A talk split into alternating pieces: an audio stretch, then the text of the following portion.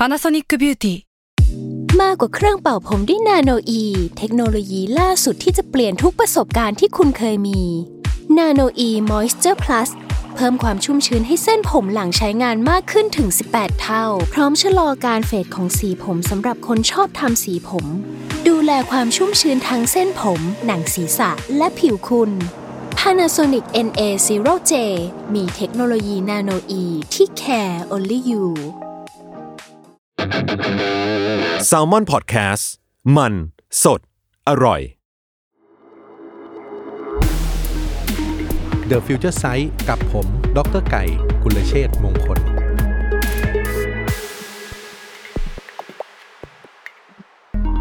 สวัสดีครับ คุณผู้ฟังทุกท่านครับ ขอต้อนรับเข้าสู่รายการ The Future Sight กับผมพี่ไก่นะครับ ผู้ช่วยศาสตราจารย์ ดร กุลเชษมงคลครับ วันนี้เนี่ย พี่ไก่อยากจะมาเล่าเทรนด์ทางด้านการจัดการครับ หลังจากที่ใน EP ที่ 9 ถ้าจำไม่ผิดนะครับพี่ไก่ได้เคยพูดถึงเรื่องเทรนด์ที่เกี่ยวข้องกับเรื่องการจัดการการตลาด หรือการคิดเชิงกลยุทธ์มาแล้วรอบหนึ่งเทรนด์นั้นชื่อว่า VRIO นะครับโอ้เป็นเป็นเรื่องที่ได้รับการตอบรับดีนะ เพราะว่ามีคนเจอข้างนอกนิสิตนักศึกษา หรือว่ามีคน inbox เข้ามาว่าเออ เขาสนใจเรื่องเกี่ยวกับการทำธุรกิจอยู่แล้ว เพราะฉะนั้นเนี่ยก็อยากจะให้มาเล่าเรื่องเทรนด์อะไรที่มันเกี่ยวข้องกับการคิดการจัดการหรือว่าเรื่องกลยุทธ์เพิ่มเติมนะครับ เพราะฉะนั้นวันนี้แหละก็เลยเป็นโอกาสอันดีนะฮะพี่ไก่ก็จะมาเล่าถึงแนวคิดและการเรียกว่าแนวคิดหรือ concept ใหม่ๆนะครับด้านการจัดการนะครับว่าเราจะคิดแก้ไขปัญหาหรือว่าอ่าเพิ่มยอดขายให้กับ สินค้าหรือบริการได้ยังไงอะไรประมาณนี้นะครับ โอเค เรื่องที่แบบจะพูดวันนี้ถ้าจะบอกว่ามันเป็นเทรนด์ใหม่คงพูดอย่างนั้นไม่ได้นะครับ เพราะว่ามันไม่ใหม่นะ มันเรื่องนี้มันมีคนพูดถึงมาพักใหญ่ ๆ มากแล้ว แต่ว่ามันก็มีแนวโน้มครับ เพราะแนวคิดเนี่ยว่ามีแนวโน้มว่ามันใช้แล้วมันเป็นแนวคิดที่มันค่อนข้างมีประสิทธิภาพ แล้วก็ถูกใช้อยู่ใน หลากหลายวงการ แล้วมีแนวโน้มว่ามันจะดำเนินต่อไปเรื่อยๆ เพราะฉะนั้นก็ก็ถือว่าจัดเป็นเทรนที่ที่มีแนวโน้มในการไปที่ชัดเจนอะนะครับมีเส้นทางที่ที่เป็นเส้นตรงเลยจากอดีตมาจนถึงปัจจุบันและไปอนาคตนะครับ เพียงแต่ว่ามันไม่ได้ใหม่มากแล้วสำหรับหลาย ๆ คน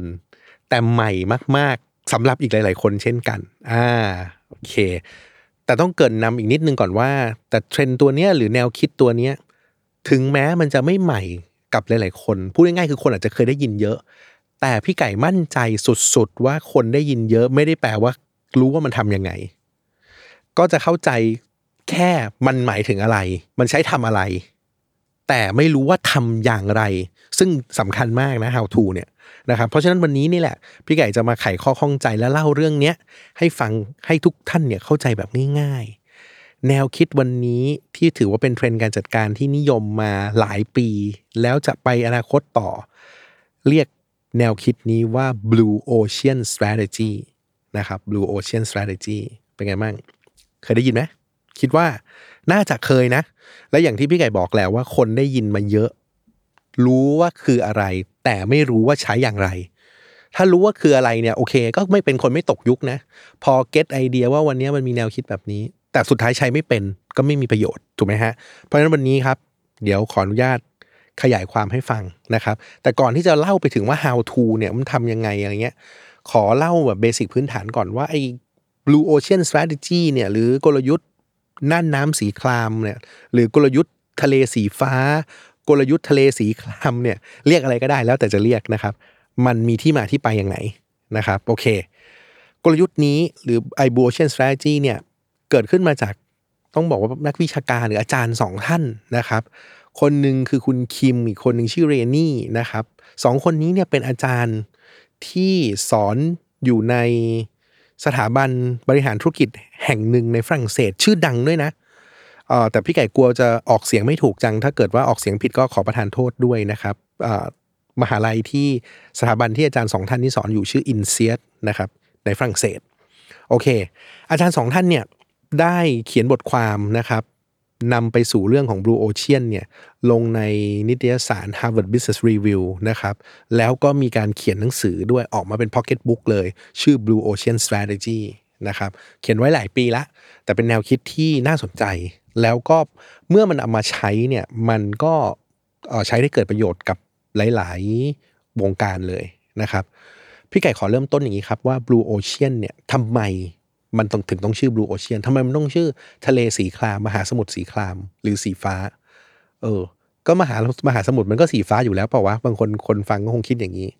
พี่ไก่เล่าอย่างนี้ครับ สาเหตุที่อาจารย์สองคนเนี่ยเขาเล่าว่า Blue เขาเขาเรียกกลยุทธ์หรือแนวคิดนี้ว่า Blue Ocean อะเพราะเขาเปรียบเปยครับ เปรียบเปยว่าทุกวันเนี้ยการแข่งขันเนี่ยในธุรกิจต่างๆ ไม่ว่าจะเป็นธุรกิจอะไรก็แล้วแต่เนี่ย เวลามันแข่งขันกันดูเดือดมาก มันตัดราคากันสุดๆ เนี่ย มันทำให้คนที่เป็นผู้เล่นที่อยู่ในอุตสาหกรรมอะต้องล้มหายตายจากไป เพราะสุดท้ายมันมันไม่รู้จะแข่งกันด้วยอะไรแล้ว มันก็แข่งกันด้วยการตัดราคาเนึกออกไหมฮะ ซึ่งการตัดราคาเยอะๆ คิดอะไรใหม่ ๆ ไม่ออก มันทำให้คนที่เรียกว่าสายป่านสั้นกว่าคนอื่น หรือคนที่ ที่สามารถลดต้นทุนได้ต่ำกว่าคนอื่น แล้วโดนตัดราคาไปเรื่อยๆเนี่ยสุดท้ายก็อยู่ไม่ได้ ก็ต้องตายออกไปจากธุรกิจ พอตายไปจากธุรกิจ มีการลบราคาฟันกันด้วยด้วยราคา มันก็เขาก็เลยเปรียบเปยฮะว่านี่แหละไอการทำธุรกิจแบบนี้มันคือธุรกิจที่เป็นเป็นทะเลสีเลือด สีแดง red ocean ฆ่ากันตาย ดังนั้นจะดีกว่าไหม ถ้าเราไม่กระโดดลงไปอยู่ในธุรกิจที่ แข่งขันกันด้วยราคา แล้วเป็นธุรกิจสีเลือดแบบนั้นแล้วต้องฆ่ากันตาย ใช่ไหมฮะ จะดีกว่าไหมเพราะฉะนั้นทำยังไงฮะ เราก็ไปหาหน้าน้ำใหม่สิเราก็ไปหาทะเลใหม่สิทะเลที่มันไม่ได้เป็นสีเลือดเนี่ยที่มันไม่ได้ฆ่ากันที่มันไม่ได้แข่งขันกันด้วยราคานะครับ ทะเลแห่งใหม่นั้นเนี่ยเขาก็เลยเรียกเป็นว่าเป็น blue ocean จริง ๆ เป็นทะเลสีฟ้าสีครามที่ยังไม่มีใครมาตัดราคามาแข่งกัน แต่เราเนี่ยแหละจะเป็นคนที่ไปเริ่มต้นหาทะเลจุดนั้นนะครับหาพื้นที่ตรงนั้นที่มันยังไม่เคยมีใคร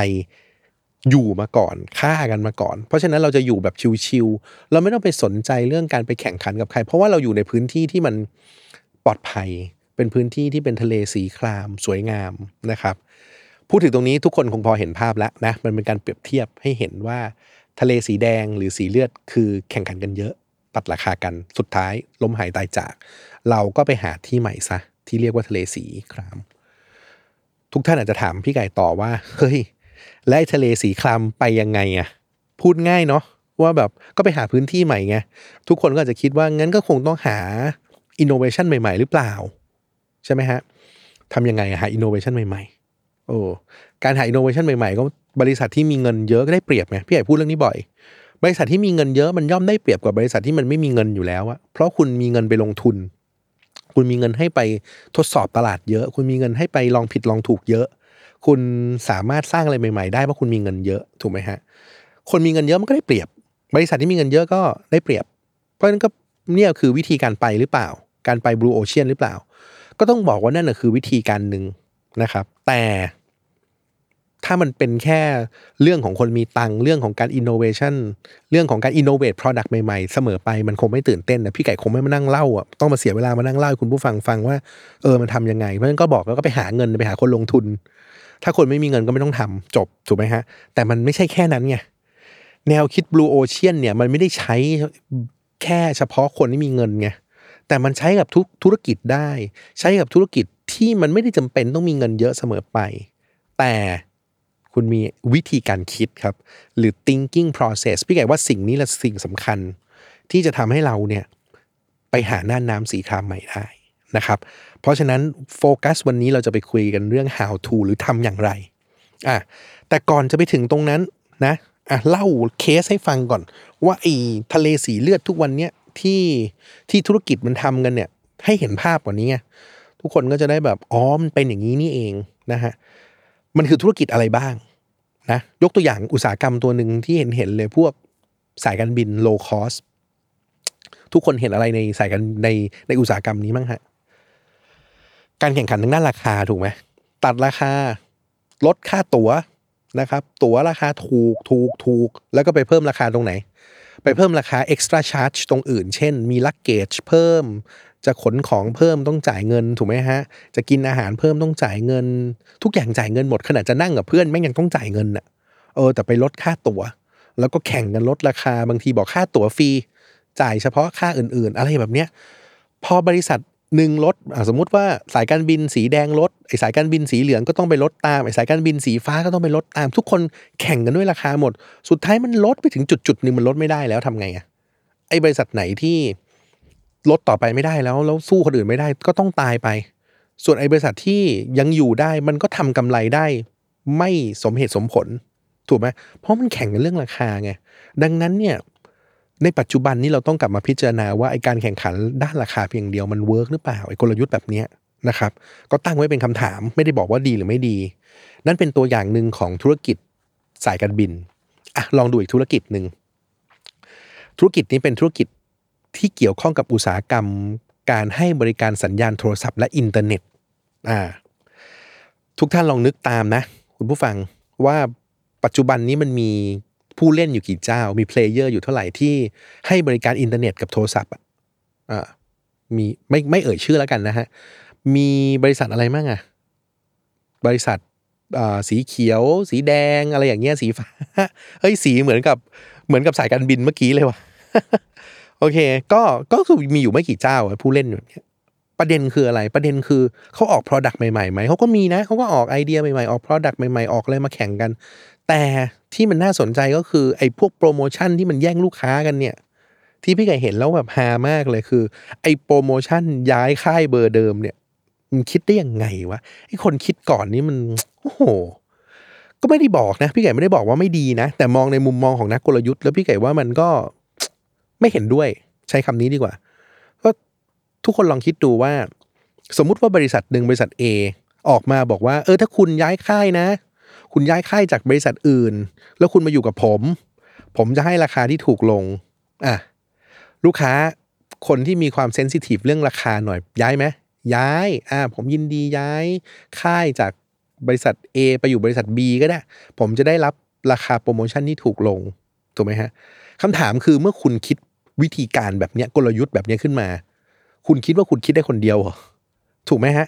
บริษัทอื่นเขาก็ต้องทำตามอะเขาแบบโอ้โหมึงแย่งลูกค้ากูอะกูต้องแย่งมึงคืน ถามว่าแย่งด้วยวิธีการอะไร ก็ทำโปรเดิมครับงั้นมึงก็ย้ายกลับมา ย้ายกลับมาย้ายค่ายเบอร์เดิมอีกก็ได้โปรโมชั่น เห็นไหมฮะไอ้วิธีการแข่งแบบนี้มันคือแหมจะเรียกว่าวงจรอะไรดีอะมันคือไลฟ์ไซเคิลที่ที่วนอยู่อย่างเงี้ย จะบอกว่าวงจรอุบาทก็ไม่ได้ มันก็ไม่ถึงขนาดนั้น แต่มันมันเป็นวงจรที่ไม่สร้างสรรค์ แย่งลูกค้ากันไป แย่งลูกค้ากันมา ตัดราคากันไปมาทำได้ซึ่งถือว่าเป็นกลยุทธ์ธุรกิจอย่างหนึ่งแต่เป็นกลยุทธ์ธุรกิจที่มันเชยแล้วทุกวันเนี้ยนะฮะสุดท้ายคุณก็ดึงกันไปดึงกันมา มันไม่มีใครได้เลยเลยอะนอกจากคุณได้ลูกค้ามาแป๊บหนึ่งแล้วลูกค้าก็หนีไป สุดท้ายคุณอาจจะต้องไปเสียต้นทุนในการต้อง manage ต้องจัดการ transaction พวกนี้ ต้องมาบริหารจัดการลูกค้าใหม่ ซึ่งลองถ้ามองในทางธุรกิจดีๆเนี่ยการหาลูกค้าใหม่ บางทีมันมันใช้ต้นทุนมากกว่าการที่คุณจะพยายามรีเทนลูกค้าเก่าไว้นะโอ้แต่บริษัทมุกนี้เคยคิดไหมอาจจะไม่เคยคิด เออ ก็ไม่รู้กูจะหาลูกค้าใหม่กูแย่งกันไปแย่งกันมา แต่จริง ๆ ลูกค้ามันอยู่กลุ่มเดิมไงฮะมันกระบี่เดิมมันมันวอลเล็ตหรือหรือกระเป๋าตังกระเป๋าเดิมอะคุณแค่ดึงกันไปดึงกันมาด้วยวิธีการแบบเนี้ย เพราะฉะนั้นคำถามก็คือ แล้วจะทำยังไงอะ ใช่ไหมให้มันก้าวออกไปจากไอเลดโอเชียนเนี่ยเพื่อจะเล่าต่อ แต่ตอนนี้พูดเรื่องนี้ต่อให้จบก่อนพอพูดเล่าเรื่องนี้แล้วก็แหมมันหลายเรื่องนะอัดอั้นเล่าให้ฟังต่อในเชิงกลยุทธ์แล้วกันว่าเนี่ยทุกท่านเห็นแล้วว่ามันแข่งกันอย่างเงี้ยมันดึงกันไปมาไม่มีประโยชน์หรอก แถมดึงกันไปมาเสียต้นทุนอย่างที่พี่ไก่บอกถูกไหมแล้วก็เก็บลูกค้าเก่าไว้ดี ๆ ดีกว่าดูแลให้เขาดีๆเขาไม่ต้องย้ายอะดีกว่าไหมอะไม่ทำอะ แต่ถามว่าคุณผิดไหมที่คุณทำแบบนี้ไม่ผิด เพราะมันมีไอ้คน เจ้าหนึ่งทำก่อนไงแล้วเราก็ไปตอบโต้เขาด้วยวิธีการนี้ไงมันก็ตอบโต้กันไปมา เพราะฉะนั้นแล้วลองคิดดูดีๆนะ ทุกวันนี้นะ มันส่งผลเสียมากกว่าผลดี นอกเหนือจากการแย่งลูกค้ากันไปมาแล้ว มันมีลูกค้าที่มันเป็นลูกค้าที่แบบมีความคิดเชิงกลยุทธ์หน่อยอย่างพี่ไก่อย่างเงี้ยสมมุติพี่ไก่อยากจะเห็นโปรโปรบริษัทอื่น บอกว่าเฮ้ยย้ายค่ายเบอร์เดิม ถ้าเราย้ายไปนะ เราจะได้ลดราคา กับพี่ไก่ขี้เกียจย้ายอะพี่ไก่ทำไงรู้ไหมพี่ไก่ก็เดินไปเลย ที่บริษัทที่พี่ไก่ใช้บริการอยู่แล้วบอกว่า ถ้าผมย้ายค่ายนะ ผมได้ลดราคานะ คุณจะลดให้ผมไหมพี่ไก่สามารถขู่นะ เออ ใช้คำว่าขู่อะ บอกพนักงานบอกว่าถ้าไม่ลดให้ผมอะผมจะไม่อยู่ละผมจะเลิกเป็นละไอ้ member แบบพิเศษเนี่ยหรือผมจะเลิกใช้บริการคุณ ผมจะไปใช้บริษัทบริการคู่แข่งคุณบอกให้รู้ด้วย เป็นไงพนักงานก็เหวอไปแบบ โอ้ คุณไก่คะอย่างนั้นเดี๋ยวเราจะดูการปรับราคาให้อะไรค่ะ สุดท้ายเป็นไงอะดันโดนลูกค้าขู่อีกคุณไม่มีอำนาจต่อรองอะไรกับลูกค้าเลยนะ ลูกค้ามาถามหาโปรลับเออมันมีคำนี้ด้วย มีโปรลับหรือพี่ไก่เคยไปคุยกับบางบริษัทพี่ไก่เดินไปบอกเลยบอกว่าเอ้ยผมอยากจะใช้บริการคุณน่ะคุณมีโปรโมชั่นอะไรบ้างเข้าโปรโมชั่นมาให้พี่ไก่ดู บอกว่าเออพี่ไก่เป็นลูกค้าใหม่ แต่ถ้าเป็นย้ายเบอร์มาหรือย้ายค่ายมาจะลดให้อีก อย่างเงี้ยมา เชิญชวนให้แบบไปเปลี่ยนลูกค้าอะแล้วก็บอกว่า หรือเรามีโปรลับให้ลูกค้านะครับเฮ้ยสรุปว่ามันมีโปรลับด้วยเว้ยเฮ้ยเป็นโปรที่ไม่ได้เขียนอยู่ในโฆษณา เออ เดี๋ยวนี้มันเป็นธุรกิจที่ทำแบบนี้แล้ว เพราะฉะนั้นลูกค้ารู้ลูกค้าไม่โง่อะก็เป็นไงผมก็ไม่ย้ายไงผมก็บอกคุณเลยคุณเอาโปรลับมาเลยคุณไม่ให้โปรลับผมผมก็ผมก็ไม่ทำธุรกิจกับคุณอะผมก็เลิกใช้บริการคุณอะถูกไหมฮะเพราะฉะนั้นเห็นไหมว่าการการทำธุรกิจในเลดโอเชียนอะบางทีมัน มันไม่ได้ส่งผลดีนะครับ เพราะฉะนั้นนู่นครับไป Blue Ocean พูดง่ายทำยากสุดๆ ถูกไหมฮะ ก่อนจะเล่า how to ของ Blue Ocean พี่ไก่เล่าอีกนิดนึงก่อนว่าพูดในเชิงธุรกิจหรือเชิงกลยุทธ์นะว่า ในตำราของ business school ทั่วโลกเขาบอกว่าไงว่า เฮ้ยถ้าคุณอยากจะไปหาพื้นที่ใหม่ คุณก็ต้องทำของให้แตกต่าง ถูกไหมนี่เขียนในตำราเลยไมเคิลอีพอตเตอร์เลยนะฮะ อาจารย์คนนี้อาจารย์คนดังบอกเลยบอกว่าเฮ้ยคุณจะคุณจะไปหาพื้นที่ใหม่ได้ คุณก็ต้องสร้าง competitive advantage สร้างความได้เปรียบในการแข่งขัน วิธีการสร้างก็คือ คุณก็ทำไง ลดต้นทุนก็ได้ หรือคุณพอลดต้นทุนแล้วคุณก็จะมีอะไรที่ต่างจากคนอื่นละ ต้นทุนคุณต่ำกว่าคนอื่น คุณก็อาจจะได้กำไรเพิ่มขึ้นใช่ไหมฮะ หรือถ้าคุณไม่ลดต้นทุน คุณอยากได้ต่างไปเลย คุณก็ต้องไปทำบางอย่างให้ต่าง วิธีการทำให้ต่างมันก็วนกลับมาเรื่องเดิมอะแล้วทำยังไงอะก็ต้อง innovate ผลิตภัณฑ์ใหม่ ใช่ไหมต้องต้องใช้เงินทุนหรือไม่ก็เอาไปทำสตาร์ทอัพหาคนอื่นมาช่วยร่วมลงทุนซะทำยังไงได้อีก ใช้แนวคิด design thinking มาสิ ว่าเออ ออกแบบยังไงให้มันมันได้ไอเดียใหม่ๆ ได้ตลาดใหม่ ๆ เพื่อที่เราจะได้ไปอยู่ Blue Ocean ได้อ่า design thinking ก็เลยเป็นอีกเครื่องมือหนึ่งที่คนให้ความสนใจเยอะนะครับ ซึ่ง ในวันหน้าถ้ามีโอกาสพี่ไก่ก็จะเล่าเรื่องนี้ให้ฟัง แล้วก็อ๋อพี่ไก่ก็มี guest ดัง ๆ เลย จบมาจากสแตนฟอร์ดเลยนะ พูดเรื่อง design thinking เนี่ยเดี๋ยววันหน้ามีโอกาส จะเชิญเธอมาคุยเรื่องนี้โดยเฉพาะเออแต่วันนี้ยังไม่ไปแตะ แค่แค่เกริ่นให้ฟังก่อนว่า มันก็เป็นอีกวิธีหนึ่งในการไปหาน่านน้ำสีคราม คราวนี้มีวิธีการอื่นอีกไหมกูรูระดับโลกบอกว่าทำให้แตกต่างทำได้หลายอย่างนะ เพิ่มฟีเจอร์ขึ้นสินค้าหรือบริการก็มีฟีเจอร์ที่ดีขึ้น ใส่ input ที่ดีขึ้นทำให้มันดูเวอร์วังอลังการขึ้น หรือ หรืออาจจะทำ customer service ให้มันดีให้มันแตกต่างจากคนอื่น ทุกท่านเห็นไหมนี่คือสิ่งที่เขาแนะนำแต่สิ่งที่เขาแนะนำใช้เงินหมดครับ ต้องลงทุนถูกไหมเพราะฉะนั้นมันก็คือเป็นเรื่องที่วนอยู่ในอ่างเนี่ยวนไปวนมาสุดท้ายไม่รู้ว่าทำยังไง เข้าเรื่องละ เพราะฉะนั้น เลยแนะนำครับวันนี้เทรนที่พี่ไก่จะพูดและอธิบายต่อตัวนี้เรื่อง Blue Ocean เนี่ยก็คือวิธีการคิด ว่าแล้วเราจะไปน่านน้ำสีครามนั้นยังไงนะครับ วิธีการคิดตัวนี้เนี่ยเขามีวิธีการคิดง่าย ๆ อยู่แค่ 4 ตัวเท่านั้นเองอ่าเป็นวิธีการคิดนะหนึ่งสองสามสี่ซึ่งเดี๋ยวจะบอกให้ฟังต่อว่าคิดยังไง แต่ขอเล่าเรื่องนี้วิธีการคิดตัวสี่ตัวนี้ผ่าน case study หรือกรณีศึกษา ของบริษัทไวน์ชื่อดังบริษัทหนึ่งชื่อบริษัทว่า Yellow Tail Yellow ที่แปลว่าเออ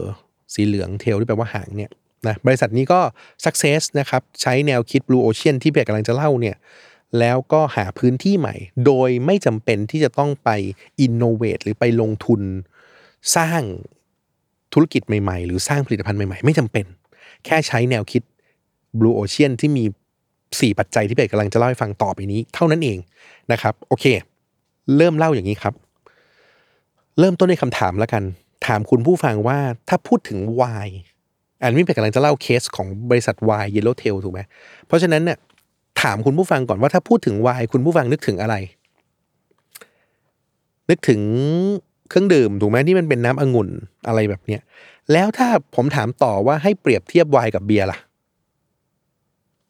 ท่านมีฟีลลิ่งหรือมีความรู้สึกกับไวน์กับเบียร์ต่างกันยังไง รับประกันได้ว่าร้อยทั้งร้อยจะต้องตอบว่าไวน์มันดู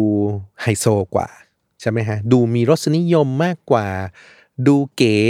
ดูมีคลาส ถูกไหมในการดื่มไวน์ส่วนเบียร์เป็นไง เบียร์ก็ดื่มง่ายๆนะฮะดื่มได้ทุกเพศทุกวัยวัยเด็กไม่ควรดื่มอยู่แล้วนะครับ ดื่มได้ เรียกว่าใครก็ดื่มได้ ไม่จำเป็นต้องร่ำรวยมาจากไหน ไม่ต้องดูมีรสนิยมมาก เพราะอะไร เพราะลองมึกมองให้ลึกต่อไปนะก็เพราะไวน์เนี่ยมันมันมีความซับซ้อนไงฮะคำถามต่อมาคือ คุณผู้ฟังครับ คนที่เขาสั่งไวน์เป็นนะรู้ไหมเขาสั่งจากอะไร คุณผู้ฟังเคยไหมเวลาไปร้านอาหาร แล้วมีเครื่องดื่มเป็นไวน์ลิสต์มา เราจะเริ่มสั่งไวน์เราจะดูจากอะไร พี่ไก่บอกเลยว่าเราไม่ได้ดูจากยี่ห้อนะ เพราะไวน์เนี่ยมันมียี่ห้อเยอะมาก บนโลกเนี้ยมันมีเป็นพันพันหมื่นหมื่นยี่ห้อเลยหมื่นหมื่นชนิดเลย มันไม่ได้เหมือนโค้กนะ ที่คุณไปร้านไหนมันก็โค้กเหมือนกัน just only โค้กอะไปร้าน A สั่งร้านอาหารบอกโค้กมันก็คือโค้กไปร้าน B ก็คือโค้กเป๊ปซี่ก็มีแค่เนี้ยโค้กเป๊ปซี่แฟนตาถูกปะมันสั่งง่ายไงแต่วน์ไปถึงปุ๊บสั่งอะไรอะ สั่งจากยี่ห้อเหรอ ไม่ใช่ ถ้าบอกว่าสั่งจากยี่ห้อเนี่ยคุณคิดผิด เพราะว่าแต่ละร้านก็มีไวน์ไม่ซ้ำยี่ห้อเลย ถูกไหมฮะ เพราะฉะนั้นคุณสั่งยี่ห้อหนึ่งที่ร้านหนึ่งแล้วคุณบอกว่ารสชาติดี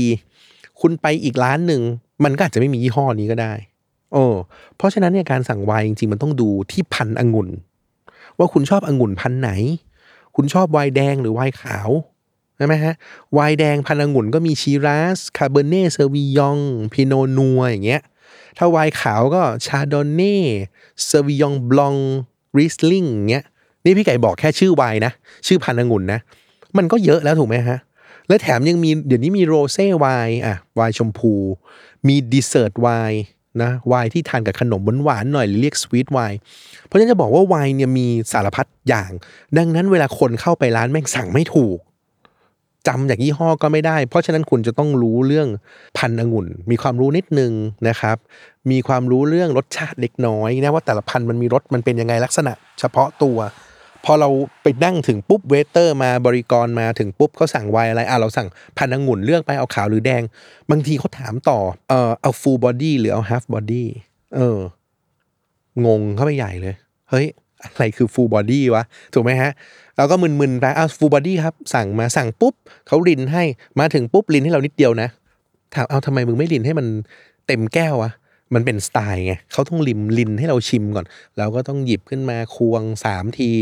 ควงไม่ถูกวายแม่งหกอีก ควงเสร็จปุ๊บเอามาดม ดมเสร็จชิม ชิมปุ๊บทำหน้ากุ้มกลิ่มบอกว่าอ่าใช้ได้ เขาก็จะลินต่อให้เราดื่ม เนี่ย โอ้โห แม่งดื่มยากชิบเป๋งนี่คือไวน์และนี่คือเป็นเหตุผลว่าทำไม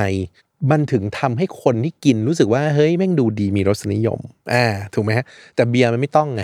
ไปถึงก็จะดื่มเบียร์แล้วก็เอาจัดไปเลยเบียร์สดเบียร์เบียร์ไม่สดอะไรก็ว่ากันไป สมัยนี้อาจจะมีคราฟต์เบียร์บ้างแต่มันไม่ได้ซับซ้อนเหมือนไวน์นะฮะและภาพลักษณ์มันไม่ได้เหมือนไวน์เพราะฉะนั้นเนี่ย ที่พี่ไก่เล่าเกริ่นนำตัวนี้เพราะจะให้เห็นให้เห็นความแตกต่างว่าเออเบียร์ไวน์กับผลิตภัณฑ์เครื่องดื่มอื่นๆ มันต่างกันยังไง คราวนี้พอไวน์มันดื่มยากเสร็จปุ๊บเนี่ยบริษัท Yellow Tail เขาก็เลยมานั่งคิดครับว่า เออ ทุกวันนี้เนี่ยเขาก็นั่งเก็บข้อมูลเลย มีดูตัวเลข data เลยว่า เฮ้ยตลาดไวน์ในสหรัฐอเมริกาเนี่ยคนมันจำนวนเท่านี้ คนดื่มประมาณเท่านี้ แปลว่าอะไรเขาค้นพบว่าตลาดไวน์มันเติบโตได้มากกว่านี้ แต่ที่คนไม่ดื่มเนี่ยเก็บข้อมูลมาแล้วครับ เพราะว่ามันซับซ้อน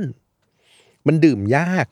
มันอาจจะดูดีดูไฮโซก็จริง แต่พอมันไปถึงว่ามันดื่มไม่ถูกอะ มันดื่มไม่เป็นอะ ฝรั่งเนี่ยโอเคนะเพราเขาดื่มเยอะ แต่พอมาแถบเอเชียหรือมาทางคนไทยอะไรเงี้ย มันยิ่งงงอะบางทีแบบคนที่ไม่ได้อยู่ในวงการรู้สึกว่า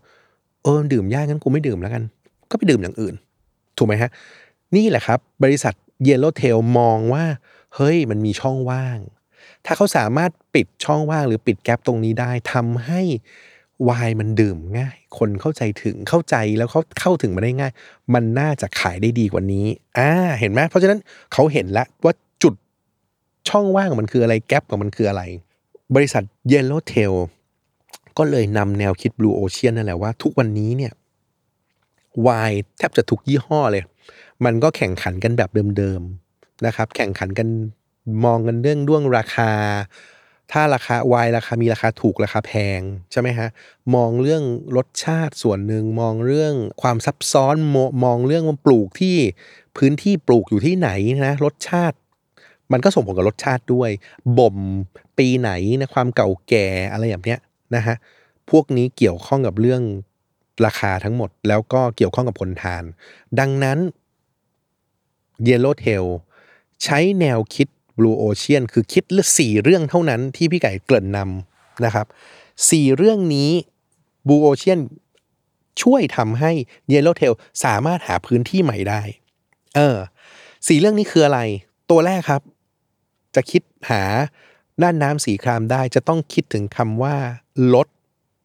หรือภาษาอังกฤษเรียกใช้ผมใช้คำว่า reduce นะฮะลด ความหมายก็คือ เราต้องกลับมานั่งคิดครับว่าไอ้ธุรกิจหรือของที่เราขายอยู่เนี่ยมันมีอะไรบ้างไหมวะที่มันไม่จำเป็น เราจะสามารถลดมันลงไปได้ไหม หรือทำให้มันอาจจะดูทรงคุณค่าน้อยลงจากมาตรฐานของอุตสาหกรรมที่มีลดมันลงเพราะมันไม่ได้จำเป็น มันไม่ได้แปลว่าทุกคนในอุตสาหกรรมขายของชิ้นนี้เขาทำแบบนี้เราต้องทำตามไม่จำเป็น เราลดมันลงได้ไหมเออลดบางอย่างที่มันไม่ได้กระทบกระเทือนเนี่ย อ่าไปคิดดูนะว่าลดได้ไหมนะครับเพราะฉะนั้นอย่างแรกที่ต้องทำเพื่อบูโอเชียนเลยคือคำว่าลดหรือ reduce คำที่สองครับคือคำว่าละ หรืออีกเรียกอย่างได้ว่ายกเลิก ภาษาอังกฤษเรียกว่า eliminate ลดคือทำให้น้อยลงถูกไหมละแปลว่าตัดมันทิ้ง ดังนั้นสิ่งที่สองครับ ที่คุณผู้ฟังต้องคิดก็คือ มีสิ่งใดบ้างไหมที่เราจะตัดทิ้งได้เลย แปลว่า มันไม่มีก็ได้ ไม่ได้แค่ลดลงไปนะ ตัดทิ้งไปเลย เราอาจจะเคยคิดว่าสิ่งนี้ลูกค้าต้องการ แต่จริง ๆ ลูกค้าอาจจะไม่ได้ต้องการก็ได้นะ เออ เราไปลองไปศึกษามานี่ไปเก็บข้อมูลมาสิ แล้วตัดมันทิ้ง eliminate มันออกนะฮะ เพราะฉะนั้นนี่เป็นเรื่องที่สองที่ต้องทำเพื่อ Blue Ocean เรื่องที่สามครับคำว่าสร้าง หรือคำว่า create นะครับ create คำคำนี้พี่ใหญ่เน้นเลยว่า create new value หรือหาคุณค่าใหม่ๆ สิ่งที่คนอื่นไม่เคยทำอ่า ต้องไปหาให้เจอนะครับ เป็นตัวที่สามคือสร้าง และตัวสุดท้ายครับ คือคำว่าเพิ่ม หรือคำว่า add หรือจะเรียกอย่างว่า raise ก็ได้นะครับคำนี้ตรงข้ามกับคำว่าลดครับ มันคือการพยายามเพิ่มบางอย่างที่มีอยู่ ให้สูงกว่ามาตรฐานเดิมที่มีอยู่ในอุตสาหกรรม ลองไปคิดดูว่าเราควรจะเพิ่มอะไร เพราะฉะนั้นถ้าพี่ไก่รวมคำสี่คำนี้ครับ มันคือลดละสร้างเพิ่ม คุณทุกคนผู้บริหารทุกคน ผู้ประกอบการทุกคน ย้อนกลับลงมา ว่าสินค้าหรือบริการที่เราขายอยู่ทุกวันนี้ที่มันแข่งขันกันอยู่ใน Red Ocean เนี่ยลองมานั่งครับ sit back ถอยกลับมาแล้วมองว่าเราสามารถลดอะไรได้ในสิ่งที่เรามีอยู่ ให้มันน้อยกว่าสิ่งที่อุตสาหกรรมเขาเขามอบให้นะคนอื่นทำอะไรช่างหัวเขา แต่เราลดมันลงให้น้อยกว่าคนอื่นได้ไหม เราละอะไรได้ไหม เรายกเลิก สิ่งนี้มันอาจจะไม่จำเป็น ตัดทิ้งเราเราลดต้นทุนได้ด้วย ถูกไหมฮะ และเราสร้างในเวลาเดียวกันนะครับ เราสร้างหรือ create value ใหม่ ๆ ได้ไหม ที่คนอื่นเขาไม่เคยทำกันน่ะกับธุรกิจนี้กับสินค้าแบบนี้หรือบริการแบบนี้เพิ่มมันเข้าไป แล้วตัวสุดท้ายครับ raise หรือ add ก็คือเพิ่ม เพิ่มบางอย่างให้มากกว่าที่คนอื่นเขามีอยู่นะครับสี่แนวคิดนี้ลองมาใช้กับธุรกิจของเราหรือสินค้าหรือบริการของเราครับ Yellow Tail เขาก็ลองเอามาใช้นะครับเขาเอา 4 ตัวลดละสร้างเพิ่ม มาใช้กับไวน์ที่เขาขายอยู่ เขาลดอะไรครับ เขาลดเรื่องความคอมเพล็กซ์ของไวน์คือเขาคิดว่าไวน์มันไม่ควรจะต้องซับซ้อนนะครับ ถ้ามันซับซ้อนมาก โอเค อาจจะดูราคาแพงแต่เป็นไง บางคนลูกค้าจำนวนมากกูสั่งไม่เป็นกูไม่กินแม่งเลย ถูกไหมฮะเขาลดเรื่อง wine range คือไม่ต้องมีหลายตัว ทุกวันนี้คนมันสั่งไม่ถูกเพราะ wine มันมีเยอะมากองุ่นเมื่อกี้ที่ผมพูดให้ทุกท่านฟังอะโอ้โห มันกี่องุ่นนะขาวกับแดงกันตั้งหลายอย่างถูกไหมท่านจำได้ไหมผมบอกไปแวบเดียวบางทีจำไม่ได้ ถูกไหมฮะ แล้วก็ลดเรื่องอีกเรื่องหนึ่งที่ Yellow Tail ลดคือ ไม่ต้องไป ไปปลูกในที่ที่มัน luxury มาก ปลูกในที่ธรรมดา ลดความ luxury ลงอ่าเพราะบางที่เนี่ยเขาไปปลูกในที่ที่มันเวอร์มากอะนะไวน์บางตัวที่เป็นไวน์แพงๆแบบโอ้โหชื่อเลย Romanée-Conti นี่ขายขวดเป็นแสนเนี่ยเขาบอกมันแพงเพราะอะไร เพราะเขาไปปลูกในที่ดินแห่งหนึ่งนะครับออในฝรั่งเศสที่บอกเป็นที่ดินที่แบบโอ้โหดินแบบนี้เป็นดินที่สุดยอดปลูกออกมาแล้วไวน์มันจะรสชาติองุ่นมันจะสุดยอด ดังนั้นต้องปลูกที่ที่ตรงนี้เท่านั้นนะมันทำให้ไวน์แพงเพราะฉะนั้นไม่ต้อง ไม่ต้องไปหาที่ที่ดินมันแพงมากเอาที่ดินที่มันราคาถูกลง เพราะนั่นนี่คือสิ่งที่ Yellow Tail ลดอะต่อมาลดเสร็จต้องทำอะไร ละละคือ eliminate ถูกไหมเยลโลเทล eliminate อะไรเยลโลเทลเขาเอาวน์ที่เขามีครับเขาละเลยตัดทิ้งเลยเรื่อง aging quality คือเขาจะไม่พูดถึงเรื่องการ บ่มไวน์นั้นเลย ว่าต้องเก็บเอาไว้นานกี่ปีไม่ต้องไวน์ปกตินี่เก่าเท่าไหร่ปลูกปีไหนอะไรเก่ายิ่งเก่ายิ่งแพงนะ ที่นี่บอกว่าเขาไม่ได้แค่ลดนะเขาตัดทิ้งเลยไม่ต้องเลย ก็เป็นไวน์ใหม่ๆเนี่ยแหละทำไมต้องต้องเก็บให้มันเก่าด้วย ไม่จำเป็นถูกไหมตัดทิ้งนะฮะคำพูดอะไรที่มันสวยหรูคำพูดที่มันฟังดู เวอร์เวอร์สำหรับไวน์อย่าง full body อย่างเงี้ยเมื่อกี้ที่พี่ไก่พูดไปแล้วว่ามันคืออะไรวะ กินแล้วแบบไวน์แบบ full full body อย่างเงี้ยคนฟังงงถูกไหมตัดทิ้งไม่ต้องเขียนอะไรทั้งสิ้น คนจะได้ไม่งง เพราะฉะนั้นเขา eliminate สองเรื่องนี้ออกนะฮะถัดมา เมื่อกี้มีอะไรละลดละละ สร้างมั่งสร้างเนี่ยคือ create ถูกไหม create เขาสร้างอะไรเพิ่ม เขาก็มานั่งมองต่อว่า เออ แล้วในธุรกิจ wine industry ทุกวันนี้เนี่ยอะไรที่ในตลาด wine ไม่มี เออ ก็มานั่งดู โอเค เขาค้นพบครับ เขาค้นพบว่าสมัยก่อน พี่ไก่ต้องบอกก่อนว่าเคสนี้มันเกิดขึ้นหลายปีมาแล้วนะเออไม่ใช่ไม่ใช่ว่าเพิ่งเกิดขึ้น มันมันเป็นเป็นตัวอย่างในอดีต แต่เป็นตัวอย่างคลาสสิกก็เลยมาเล่าให้ฟัง ในสมัยก่อนเนี่ยวายมันคือเรื่องของความซับซ้อนเรื่องของความหรูหรา ดังนั้นเนี่ย ดื่มไวน์แล้วบอกดื่มง่ายไม่มีฮะดื่มไวน์ต้องมาคู่กับความซับซ้อน แต่ Yellow Tail เนี่ยเป็นบริษัทแรก ๆ เลยที่เขามามองเห็นว่า เฮ้ยนี่แหละ สิ่งที่เขาจะครีเอทที่เขาสร้างขึ้นมาคือ เขาจะสร้างสิ่งที่คนไม่เคยพูดถึงเลยว่าไวน์มันต้องง่ายไงเออทำไมคนพูดว่าไวน์ต้องซับซ้อนวะเพราะฉะนั้นถ้าเราเปลี่ยนเป็นไวน์มันเป็น easy drinking อะดีกว่าไหมอะเพราะฉะนั้นเขาก็เลยสร้าง perception ใหม่มาว่า เฮ้ย ถ้าคนดื่มไวน์ไม่จำเป็นต้องมา ซับซ้อน มาดื่ม Yellow Tail เนี่ยดื่มง่ายๆนะครับเลือกง่ายๆ นี่คือสิ่งที่เขาเพิ่มอีก แทนที่เขาจะต้องมีไวน์หลายชนิด เขามีแค่สองชนิดครับ ขาวแดงจบไม่ต้องคิด ไม่ต้องไปคิดว่าองุ่นพันธุ์ไหนให้มันงง มันง่ายมันดื่มง่าย แล้วก็ไม่ต้องเลือกเยอะ แล้วเพิ่มคำว่า fun กับ adventure เข้ามาคำว่า fun คือความสนุกความ adventure ได้แบบเอ้ยได้ลองอะไรใหม่ ๆ คือเขาสร้าง character ทำให้คนรู้สึกว่าเฮ้ยโอ้โห ไม่เคยคิดเลยว่าการดื่มไวน์นึกว่าแม่งต้องหรูหราไฮโซ ใส่สูตรผูกไทยไม่ใช่ แต่ตอนนี้คือมัน fun มัน adventure นะครับ เพราะฉะนั้นเนี่ยแทนที่ไวน์มันจะต้องขายอยู่ในร้านไวน์หรืออยู่ในภัตตาคารหรืออยู่ในรีสอร์ทในราคาแพง ไม่จำเป็น มันขายอยู่ในร้านโชห่วยก็ได้ ก็เป็นจุดเริ่มต้นเลยในอเมริกานี่ก็ เที่ยวก็ไปตีตลาดก็เอาไวน์เนี่ยไปขายอยู่ในร้านโชห่วยเอ่อร้านขายของช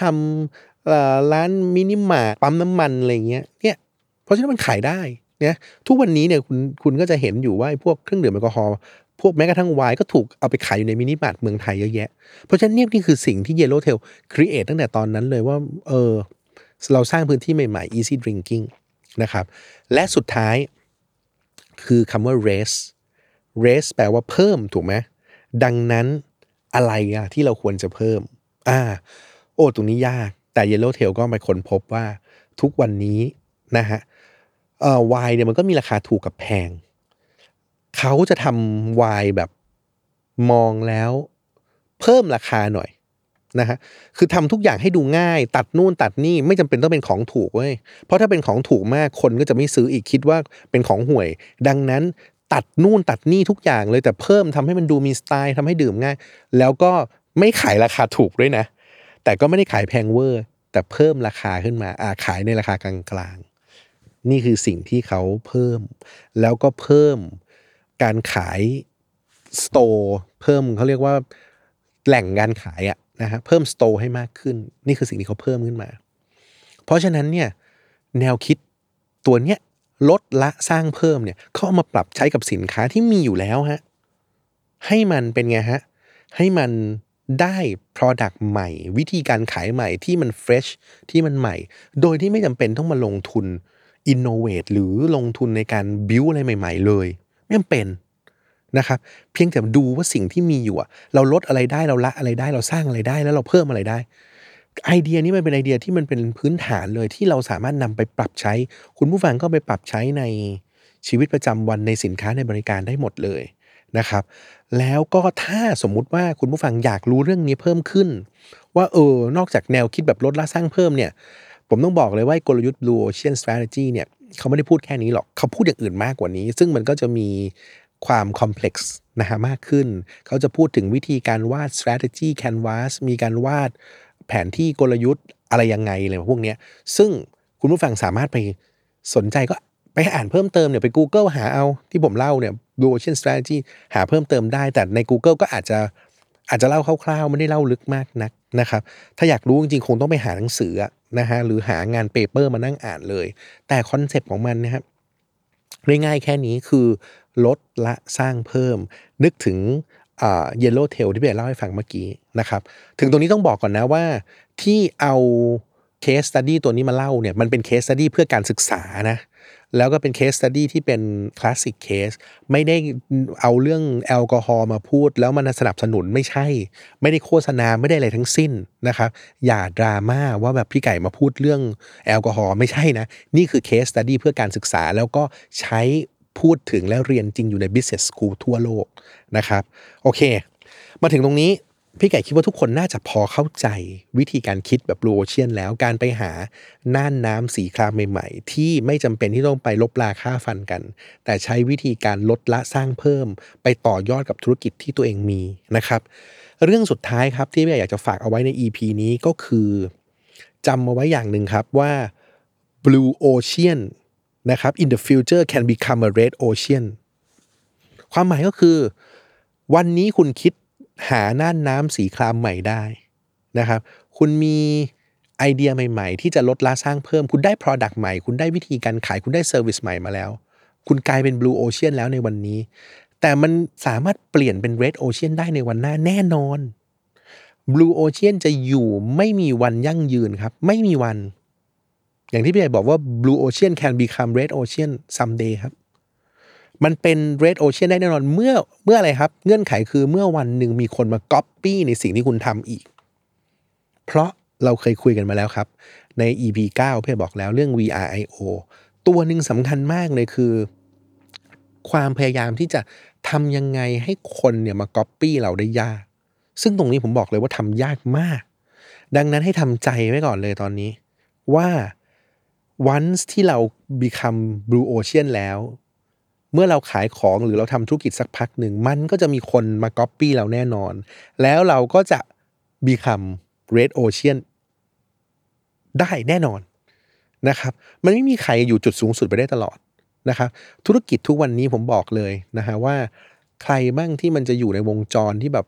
อยู่สูงสุดแล้วไม่ลง ถามว่ามีไหมมีแต่น้อย น้อยถึงน้อยที่สุด เพราะส่วนใหญ่นะครับสินค้าหรือบริการหรือธุรกิจมันจะเข้าสู่ ไซเคิลที่เรียกว่า product life cycle หมด คุณหาอะไรใหม่ได้ คุณเข้าไปอยู่จุดสูงสุดได้ คุณก็มีสิทธิ์ลงได้ คุณถูกก๊อปปี้ได้นะครับ ดังนั้น